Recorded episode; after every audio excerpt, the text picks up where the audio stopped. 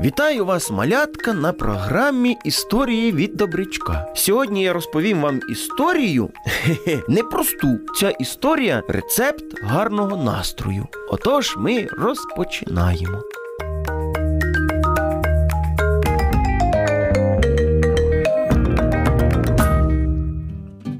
Помітивши, що для приготування страви не вистачає деяких інгредієнтів, мама вирішила відправити свого синочка Артемчика до магазину.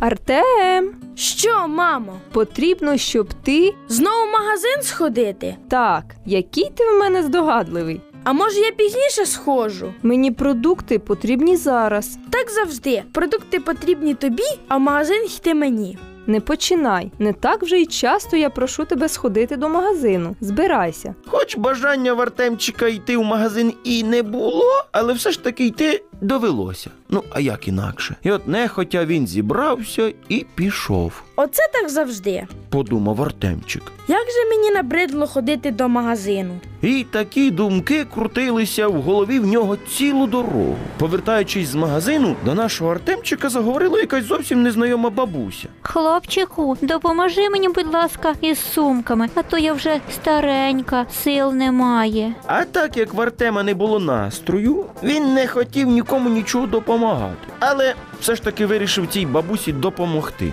Добре, давайте ваші сумки. Бабуся дуже зраділа, адже дійсно потребувала допомоги. Незважаючи на різницю у віці, в них вийшло добре поспілкуватися. Ось ми й прийшли. Величезне тобі дякую. Я без твоєї допомоги ще б довго добиралася додому. Будь ласка, мені не складно, тим паче це по дорозі.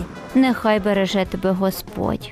Після прогулянки з бабусею Артем навіть забув, що в нього поганий настрій. Прийшовши додому, він обійняв матусю і вибачився за свою поведінку. Сину, величезне тобі спасибі. Ти мене дуже виручив. А що це сталося, що в тебе такий гарний настрій?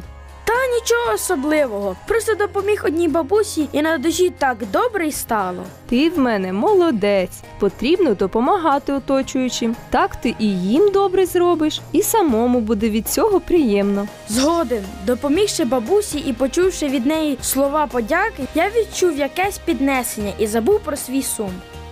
Малята, не будьте байдужими, допомагайте іншим. Напишіть мені, як ви вважаєте, навіщо іншим допомагати? Да й чи взагалі потрібно це робити? А я чекатиму на ваші листи за адресою. Місто Київ 04071. Це наш індекс, а абонентська скринька 36. А нам вже час прощатися.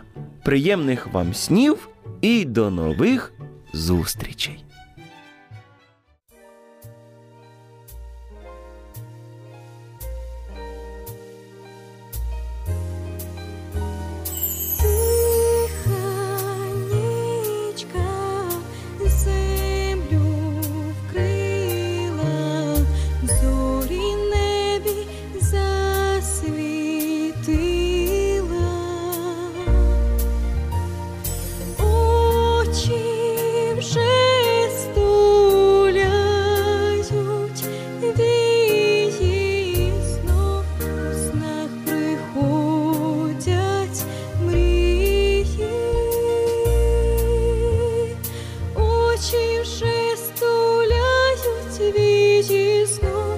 У снах приходять мрії.